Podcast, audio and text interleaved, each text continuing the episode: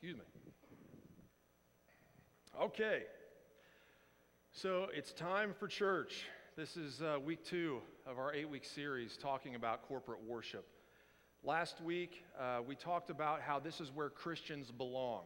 This is what we do, this is who we are. We gather routinely, it, we find our identity in this gathering. It's our identities in the gospel that we proclaim here. That's the point of it, that's the purpose of corporate worship. And that's why this is so important. So today, I'm not necessarily talking about a component, a certain component of our service, but I wanted to take another week to examine that same passage in Hebrews chapter 10, which is where we were at last week. We'll be there again today, Hebrews 10. And I wanted to look at the, the third exhortation that's there. We, we studied the first two. But in an effort that you and I would go to church even when we don't want to go. As I just mentioned in the prayer, I, I know I, am normal too, right? I, I live a life. Sometimes it's stressful, just like you do. Sometimes you just don't feel like showing up. Maybe today you did, maybe today you didn't. But here's the thing about corporate worship that I want you to understand this is the big idea of what I'm talking about today. On those days that you don't want to go to church, you need to go anyway. And I'm going to tell you why today. So, growing up in, in church, as, as I did, I th- for a lot of people, that's their story in our context. A lot of people grew up at least associated with the church or, or somewhat routinely going to it. But whenever I think of corporate worship, I, I didn't have a really healthy respect for it because of what I thought Christianity is.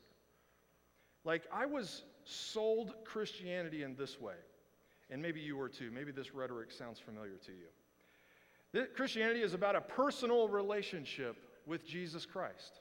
Were you, were you told that too? Per, Christianity is about you and Jesus. So, whenever we gather together here, it's really just about me and Jesus. This is a me and Jesus relationship. So, have you accepted Jesus Christ as your personal Lord and Savior? And if you haven't, you need to come forward and pray. Is that how that I mean, I was born in 1980, so 80s and 90s church, man, that's, that's how that jam sounded, right? and really, a lot of Christianity uh, never sounded like that. It, that was a trend that began in America with a guy named Charles Finney. We can get into that later. But that, but that became the rhetoric and how Christianity was sold. It was just a me and Jesus relationship. And so now I'm not going to stand up here and say that all of that was wrong, okay? Because certainly this is personal. Uh, but as I spoke last week, this isn't individualistic, right? This isn't an individualistic faith. This is a corporate faith.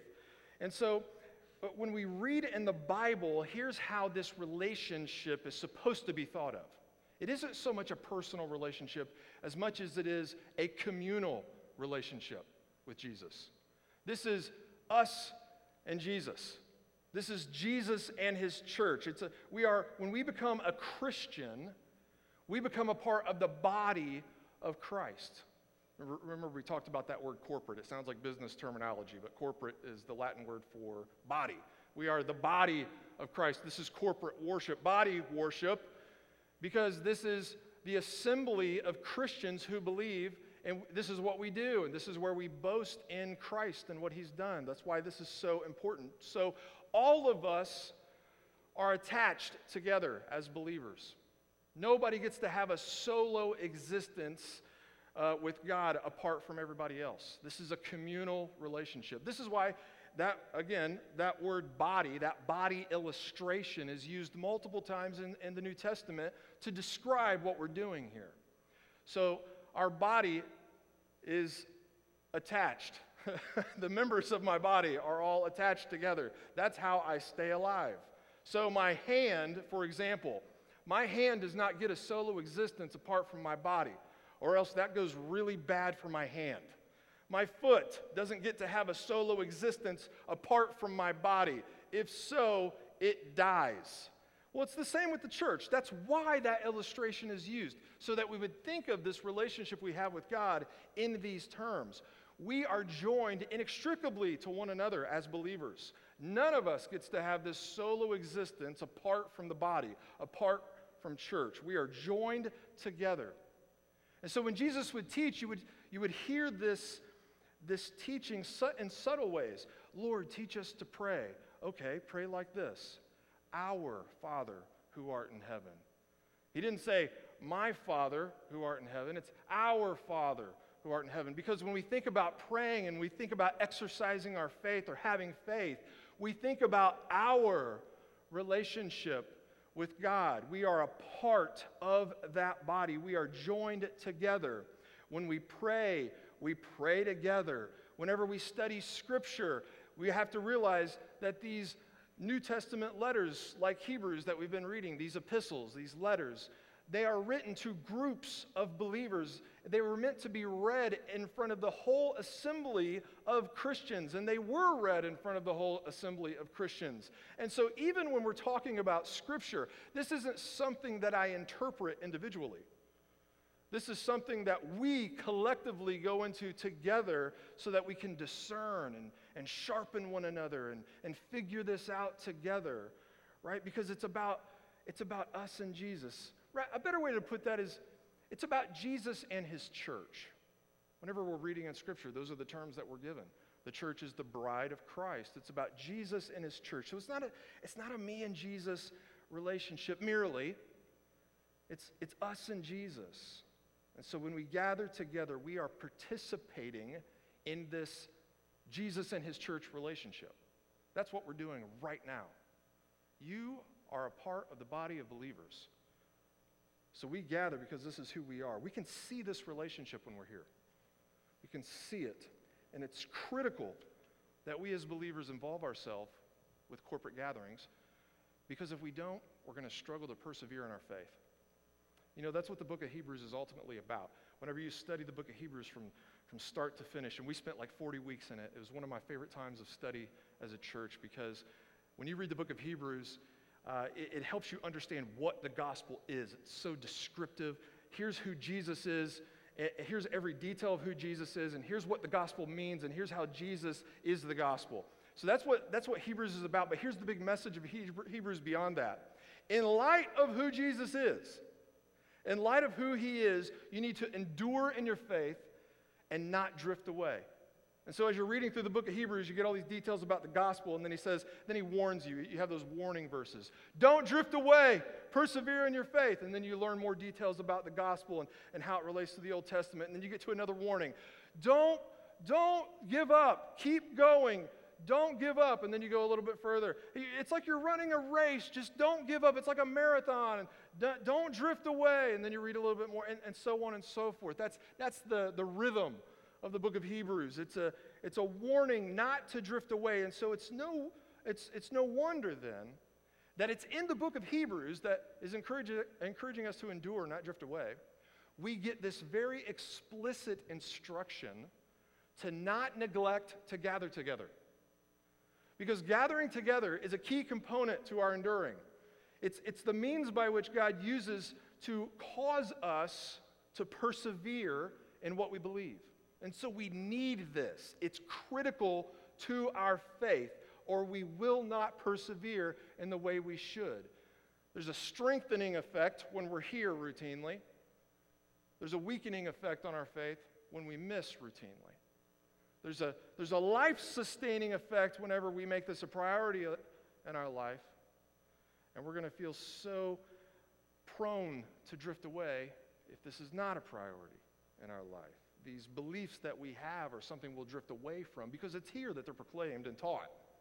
Right? So this is a gift. The church is a gift. The corporate worship that this is, is a gift from God to us that we would persevere in our faith. And so your attendance really does matter. It really, really does matter because the persevering of your faith matters. So have you, have you ever wondered, like, when you think of in terms of your faith. You ever wonder, like, am I going to persevere? Am I going to be a Christian five years from now?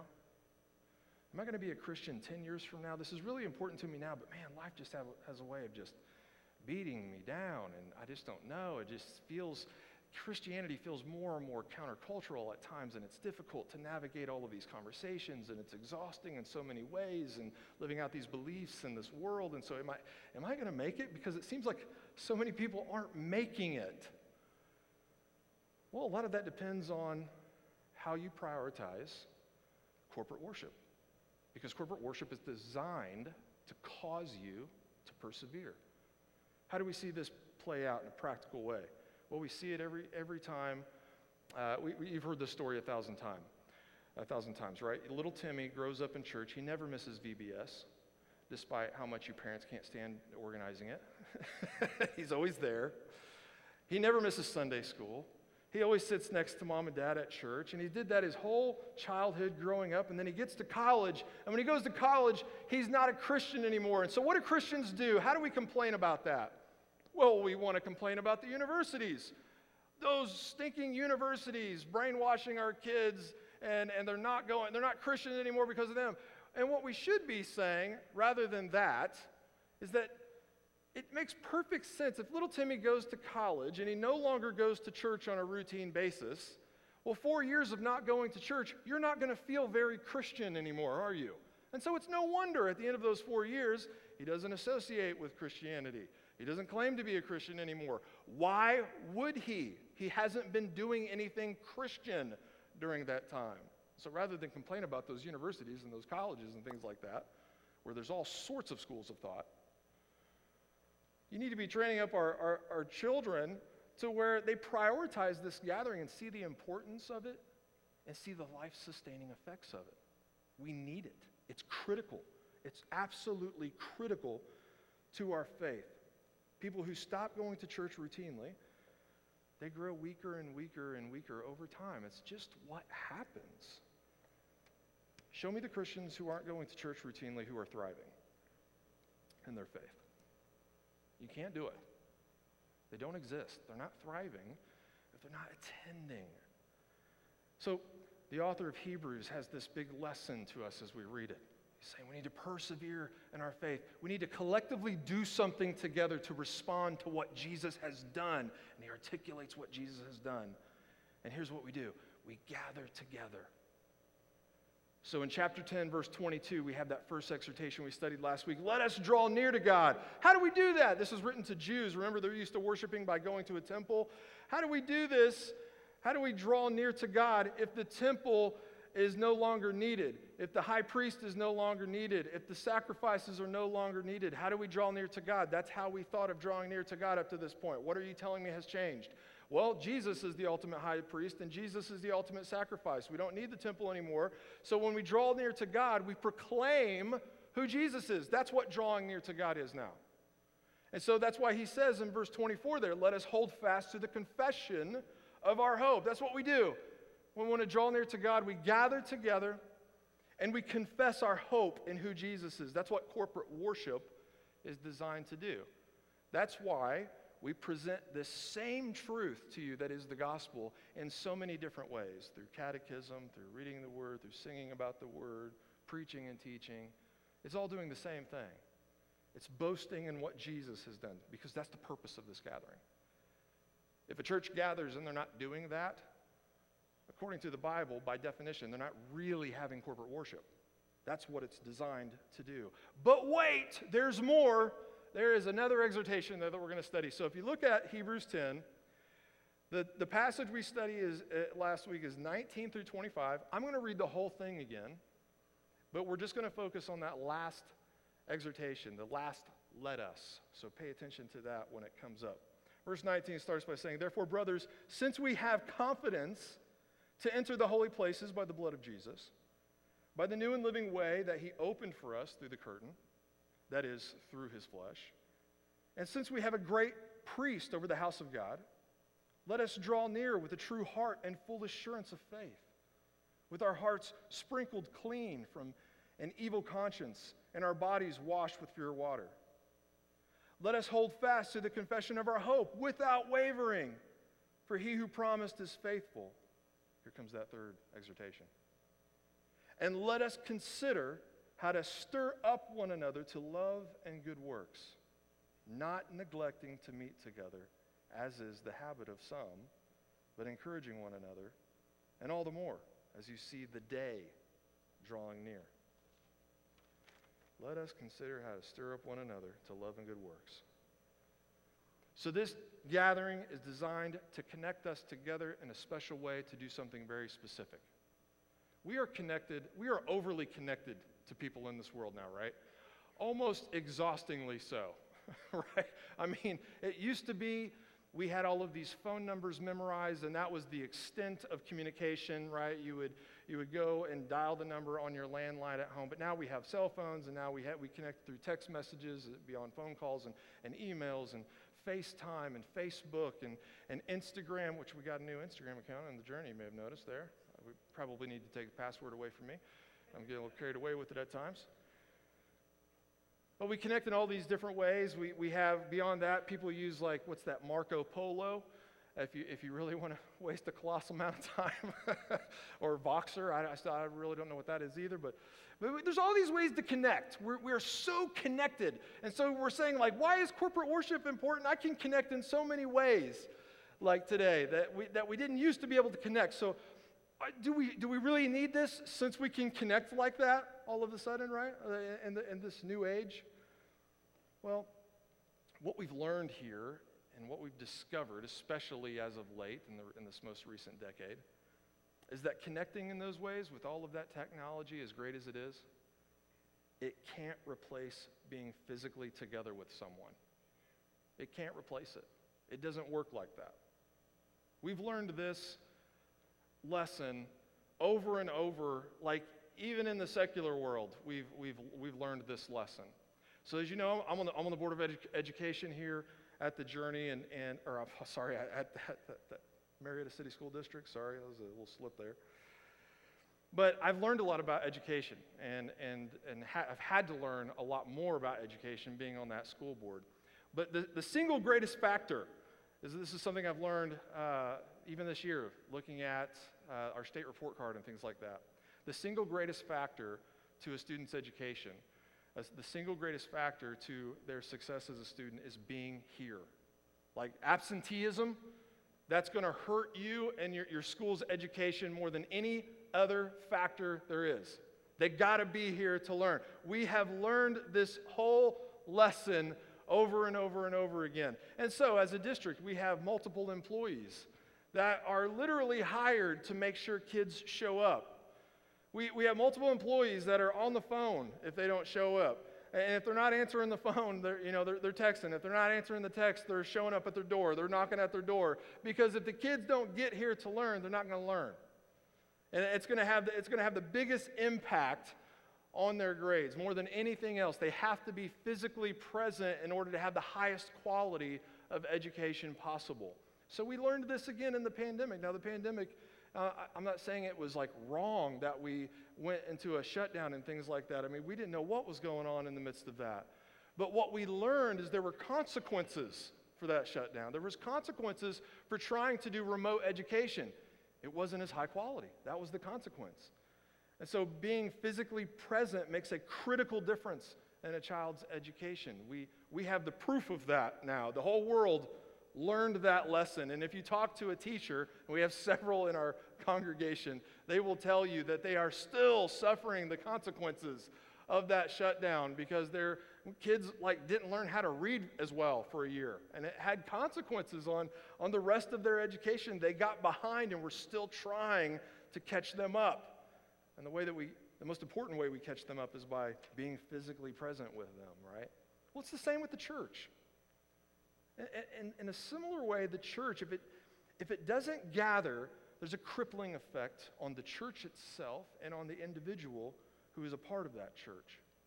And so, even in the pandemic, when, when we shut down, our church shut down for longer than most because we didn't own our building. And the health department wouldn't let us back in here. So we were literally like wandering in the wilderness. like we were just exclusively online for several months. And and then we met at the Shrine Club, and we met at Masonic Park outside. I preached in sunglasses once. That was fun. Uh, but, you, you, know, we, we, we, tr- we were just trying to gather, but it was so hard, so difficult. But what happened for the church as a whole is, is similar to what happened to the educational system as a whole. We got weaker. And so, millions of people who used to go to church before the pandemic, when they got out of the routine of going, and the pandemic ended, they didn't ever go back routinely. And so millions of people who used to identify as a Christian then before the pandemic now, because they haven't routinely gone in such a long time, their faith is growing weaker and weaker and weaker. Many of them don't even identify. They don't check the box on the census that says Christianity anymore. Millions of people who used to be very, very obviously Christian, and you could tell that by their, their lifestyle and their opinions and their viewpoints and their allegiances and things like that. They're practically indistinguishable now from the rest of the world. And it's really no wonder because when that physical gathering of the church doesn't happen, people aren't nourished in the way that they were meant and, des- and, and meant to be nourished, and, and, the way that this gathering is designed to nourish them. So those supplemental forms of connecting together, man, they're such a blessing. I loved the fact that I could at least start a YouTube channel in the pandemic and preach to you over the internet for a, a, temporary amount of time. I was thankful for that, that I could still do something to try to reach you and connect with you. I, I was grateful for the social media platforms and all of that stuff. I thank God for them. They were very helpful. But the results are in. Those avenues of connecting with one another are not as effective as this corporate worship gathering is. They're not as effective. They're supplemental, they can help, but they're not as effective. It's like comparing the nutritional value of a Twinkie to a steak dinner, right? I mean, the, the Twinkie is, is a great snack. I, I really like it, and they last forever, evidently. Uh, but the, the, it's not life sustaining, right? It's not going to make you healthy long term or short term. There's nothing healthy about a Twinkie, it just makes you happy in a moment. But a steak dinner, now that's something different that has a lot of nutritional value, has protein, and all kinds of other stuff that I can't remember right now.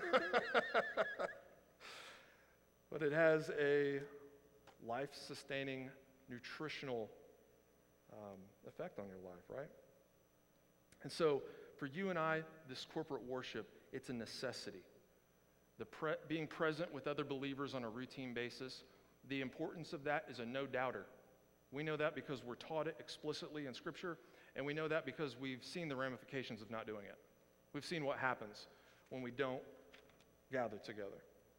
And so it makes sense that God would design the church like this, right? Because it's, it's Christ like to be present. So whenever, whenever Jesus condescended from heaven, that word always throws people off. Uh, well, I always try to mention that around Christmas time when we think of the condescension of Christ. We don't like that word condescending because when someone's being condescending to you, they're, they're looking down on you and talking down on you. Well, when Jesus came to save us, he, he definitely condescended. He definitely came down to our level by uh, putting on flesh and, and dwelling among us. And so he was present with us. He didn't zoom in from heaven to save us. He, he was present with his people, physically there living a life with them, suffering alongside them, and dying for them. So it's no wonder that he designed his church to behave in the same way, to be present with one another, because that's like him. He, he saved us like that, and so we serve one another like that. So, verse 25 there, it says, when you read that, not neglecting to meet together as is the habit of some, maybe that cuts like a knife. I'm sorry if it does, but that's what the Word of God does often when we read it. Did you notice, though, the actions before and after that verse that are attached to it? The, the actions that are linked to forsaking the gathering or skipping church. What are they? It doesn't say, don't skip church because you're going to miss a sermon. It doesn't say, don't miss church because you're going to miss out on the singing. It says, don't neglect to gather together because of, and it says in verse 24, that's where we stir up one another to love and good works. It says in the, the latter part of verse 25, that's where we encourage one another, and all the more as you see the day drawing near. So, the preaching and the singing that happens on a Sunday morning, that's certainly meant to stir you up and to encourage you. But that's, that's the thing about this verse in Hebrews. It's not written to preachers to remember to stir one another up, it's not written to worship leaders to remind them to stir up the congregation in love and good works and encourage them. It's written to the congregation, it's written to everyone. You need to not neglect to gather together because you, all of us, come here to stir up one another to love and good works. all of us come here to encourage one another. All the day is the all, all the more as the day draws near. It's written to us. And so again, your attendance here, your presence here, it really matters for everyone who is gathered here today. It's not just about you. The rest of us are depending on you, and you're depending on us. We're in this together. We're joined inextricably together. We're meant to function this way, to be present in one another's life in a very specific and intentional way. It matters. We need each other. And so sometimes when, whenever I hear someone say, Well, you know, I tried church for a while and it didn't work for me, you know, I like to dig into that a little bit more. Well, what do you mean? Well, I, I just I didn't get much out of it. That's what people will say sometimes. Can you see how that comment would like be nails on a chalkboard to the author of Hebrews? I didn't get much out of it. Well, what did, what did you what did you think it was for? For you, exclusively you? This is about us. This is about Jesus and his church. We're here to do something for us. So if, if you come here and you didn't get much out of it, like I got to think that that, I got to know that that mindset is just not in tune with what the Bible communicates about what church is. And so corporate worship, it's this gathering that's designed to keep us from turning inward on ourselves. It's this gathering that's meant to keep us from being self centered and self absorbed and all about us. That's what it's designed to do. That's what following Christ is, right? It's about self denial. I want to deny myself and take up my cross and follow him. We come here to remind each other of that. We're here to deny ourselves and to invest in others, and all to the glory of God. That's the reason I think church can be so frustrating when we're doing it right. Because when you're doing it right, you're investing in other people, and other people are messy, and that's annoying. right? So it gets complicated and it gets exhausting at times. Well, then you must be doing it right. Because we're here to stir one another up, and not everybody wants stirred. not everybody's feeling it right now. And it's annoying when someone tries to stir you up. But if you come here just to see what you can get out of this service, it's going to suck the joy right out of it. I can promise you that. But if you come here with the posture of, man, what can I do to encourage somebody today? That's going to that's going to paint this in a whole new light. That's going to totally change how you walk into this place, and that's going to help you persevere in your faith better than what, what, can I, what did I get out of that today? So, did you notice in verse 24 when it talks about stirring one another up? It says, Let us consider how to stir one another up. That's something deliberate. You got to think about it. You got to intentionally do that. You got to, you know, you're not just here to you know, to pay attention to the sermon, right? You want to pay attention to the interests of others. You want to, you want to stir somebody up? Well, then you got to consider how to do that. How do you, you know, some, some of you in here, you're like, well, I'm not a very good encourager. And, well, we know, first of all.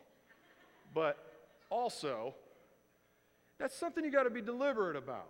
You got to be intentional about encouraging somebody else. How, how do you do that? Well, it's kind of like gift giving. You're all Christmas shopping right now, right? Or maybe you haven't. Maybe you're scrambling right now, or it's, it's, it's nagging you. And that's the, your least favorite part of Christmas is thinking about buying everything for everyone and stuff like that. But how do you give, give a good gift? Well, you consider the person you're buying a gift for. What are their interests? What are their goals in life? What's their personality like? What are they into? And then you get them a gift based on that, right? Well, that's exactly how you encourage somebody in your life. And when you think of encouraging in the church, you're, you're encouraging with the intent of them persevering in their faith. And so, if you want to give them a good gift of encouragement, you have to know what's going on in their life. If you want to know what's going on in their life, you have to invest them in them in a friendship sort of way, in a family sort of way, is how we would describe it here at church, right? And you want to invest in them to the point at which you know what's going on so that you can encourage them based on what you know about them. They're going through a rough time at work. And so when you're here, you take a moment just to encourage another Christian by saying, Hey, how's that issue going at work? If someone's struggling in their marriage and you know, just going up to them and saying, Hey, I can tell you're on the you're struggling, right? And so I'm going to pray for you specifically. I'm going to pray for your marriage specifically. Or maybe this is a place you can go and ask for prayer. You talk to someone that you can trust and you know that is not going to judge you in a way that's not helpful. And you can say, Man, I'm just going through a rough patch right now. Can you, can you pray for me? I had friends in this church reach out just this week just to say, Man, I know you can't fix it, but I just wanted somebody to know I'm going through a bunch of crap right now and I'm feeling down. I love to be able to do that with people in this church. I'm not even asking you to solve all my problems, right? But it's just nice for someone to know and to know that they're praying for you about that situation. And many of you do that with one another, and that's a way that's a way that we encourage one another. And we keep those relationships strong so that that can happen through corporate worship. That's the kind of encouragement we should receive here. But it's the kind of encouragement that you have to consider. You have to be deliberate about it. You have to think about it before you get here. So when you woke up this morning, did you pray about, did you pray for anyone who you knew would be here before you got here? When you were driving here, when you were on your way, were you praying for a, a specific family or a friend who you knew would be there and something's going on in their life and you're, and you're looking for a way to maybe encourage them. Well, if you're being deliberate about those things, this gathering is going, going to become so much more meaningful to you because this is where you are physically present with them in the midst of that struggle, corporately together with the body of Christ. And there's something therapeutic about that and nourishing and sustaining to our faith whenever we're boasting in Christ in this gathering rather than just focusing inwardly on ourselves. Did you notice the motivating factor behind that encouragement, too, in that, in that verse? Encourage one another as we see the day drawing near. That's the motivating factor behind our encouragement. This is what makes it worthwhile. It's worth it to stop what I'm doing, no matter how busy I am, no matter what's going on. It's worth it to set it aside and encourage people that I go to church with because the day is drawing near. What's the day? The day is Judgment Day. We're talking about salvation here. We believe as Christians, right? At the, at, at the beginning of the Bible, we have paradise. Paradise is, is broken because of sin. Then we got book after book after book of sin and people messing up and ugly, ugliness in the world. And then it gets to the, the conclusion of the Bible, the book of Revelation. It's paradise restored. It ends with a promise that God is going to make all things new. He's going to rid the world of sin and the consequences of sin. There'll be no more pain, no more tears. It's going to be paradise restored. It'll, it'll be communion with God face to face in perfection for eternity. That day is pretty important to us. And that day helps us put every other day in perspective.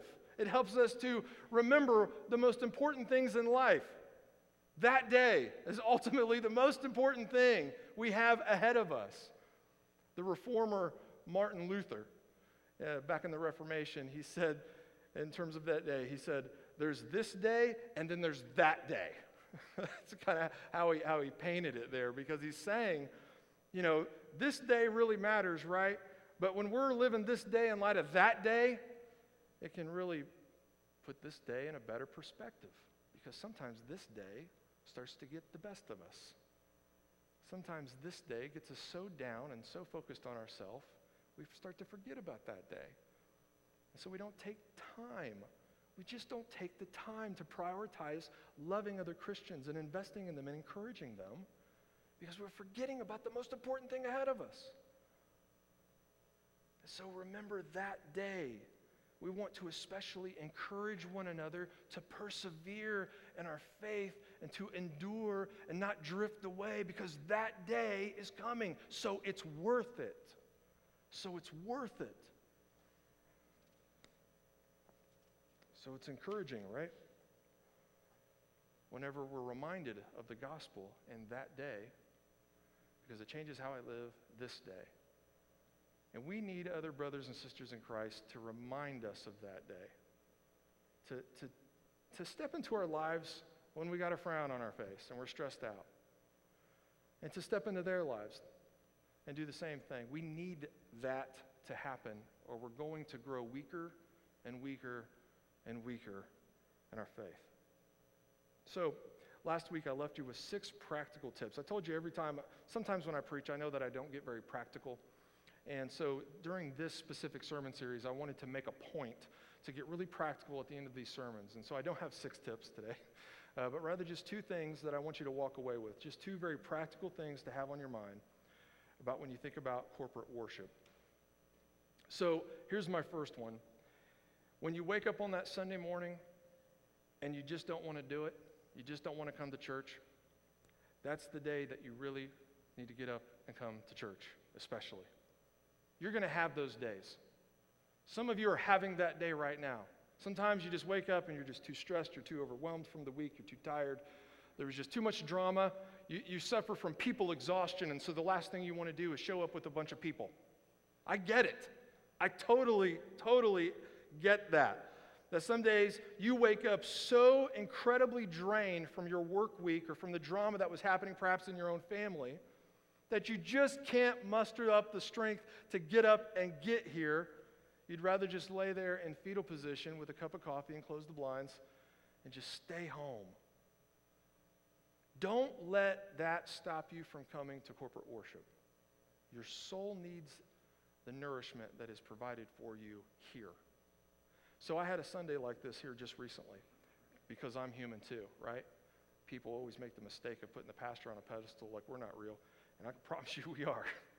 And some of you are like, yeah, we know you well enough. You didn't, you, didn't trick us.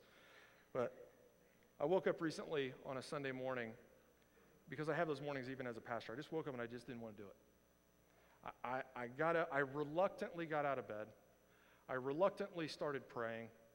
I reluctantly went over my notes for my sermon.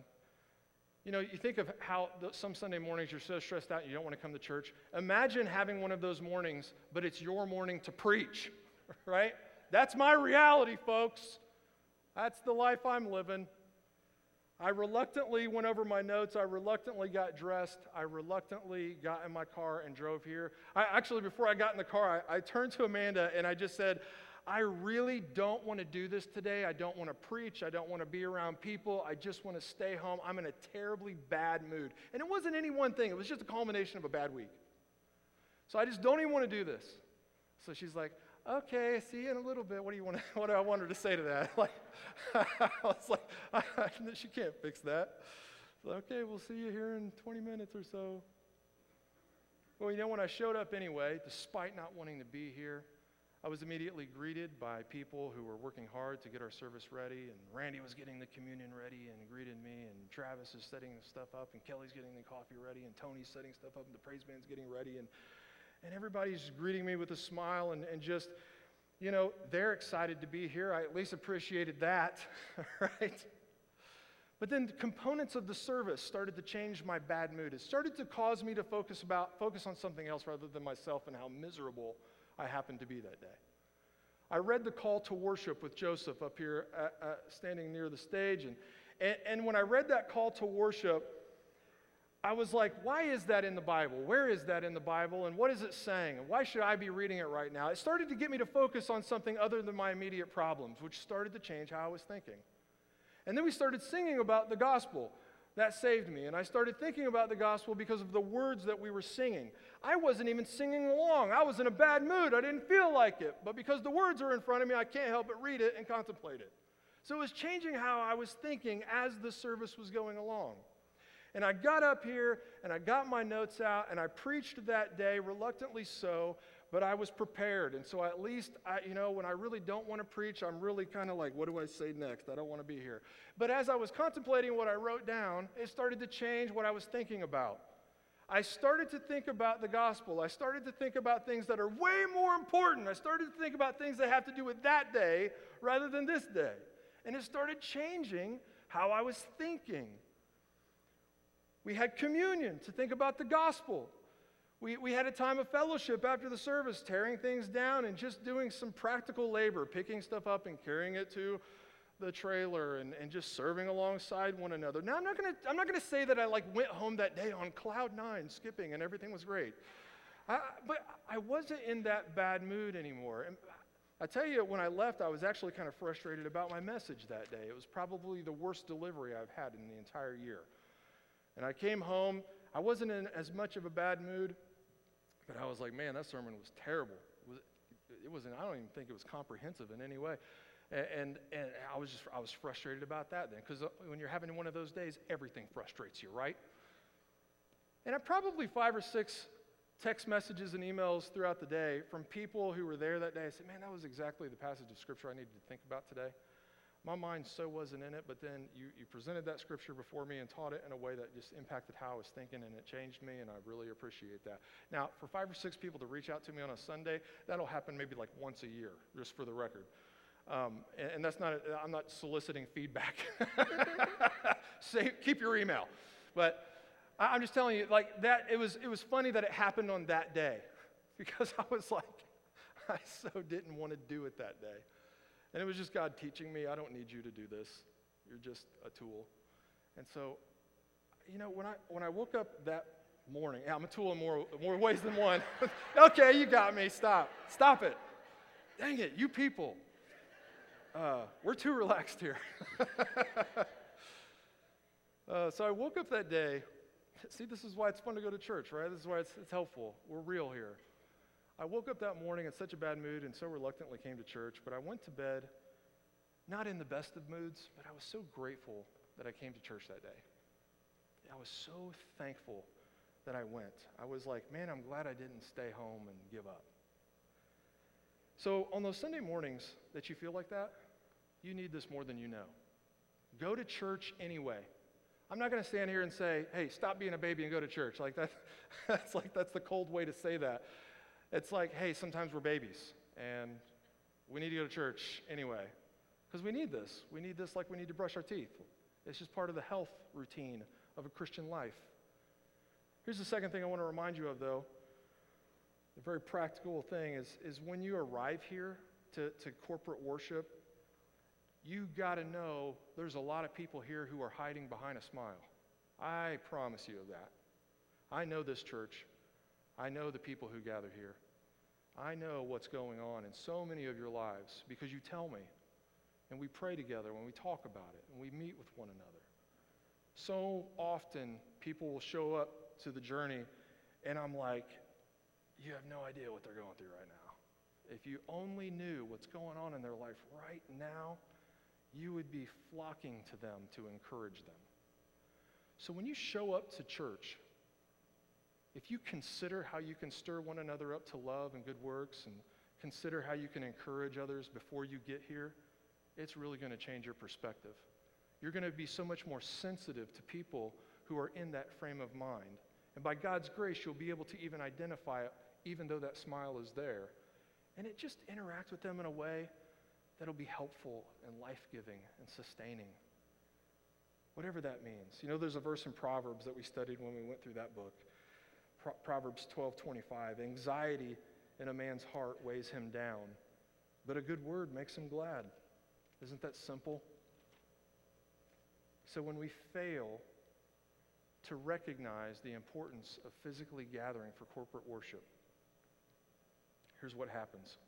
We're going to miss out on that life sustaining nourishment that we need as Christians. We're going to miss out on that, and it's going to, it's going to harm us in our effort to persevere in the faith. But also, when you forsake this gathering, you're, you're not making yourself available to other Christians who need your encouragement. You're not making yourself available in the way Christians were designed to make one another available. We're a part of this worship service, and it connects us to people that we would probably otherwise never be connected to, that we would never interact with. So, whenever you're a believer in the gospel, there's no more Jew, no more Greek, no more slave or free. It's, uh, it doesn't like it doesn't matter your socioeconomic status and those all of that. This this is a level playing field here, and we, when we come here, we interact with people that maybe aren't in our normal spheres, but the gospel is what unites us and we're here to encourage one another despite all of those different factors that, that play a role in our life. We need this. Don't miss out on this to receive that nourishment, and don't miss out on this so that you can help other people who need your help to persevere in their faith. Let's pray. Lord, we are so thankful for your instruction in the Bible so that we can know how to do this right. We're so prone to mess everything up with our sin. We're so prone to make this about something else that it's not designed to be about. Lord, it's no wonder so many people have faded away from church over the years as churches themselves have faded away from the proclamation of the gospel over the years. We get distracted and we become about things like politics or uh, movements or whatever it may be, and we forget to be about the one thing we should be about, and that is boasting in what Jesus has done. That's the purpose of this, that's the sole purpose of this. Lord, we need this. Help us to steward the remainder of this service uh, to your glory. In Jesus' name we pray.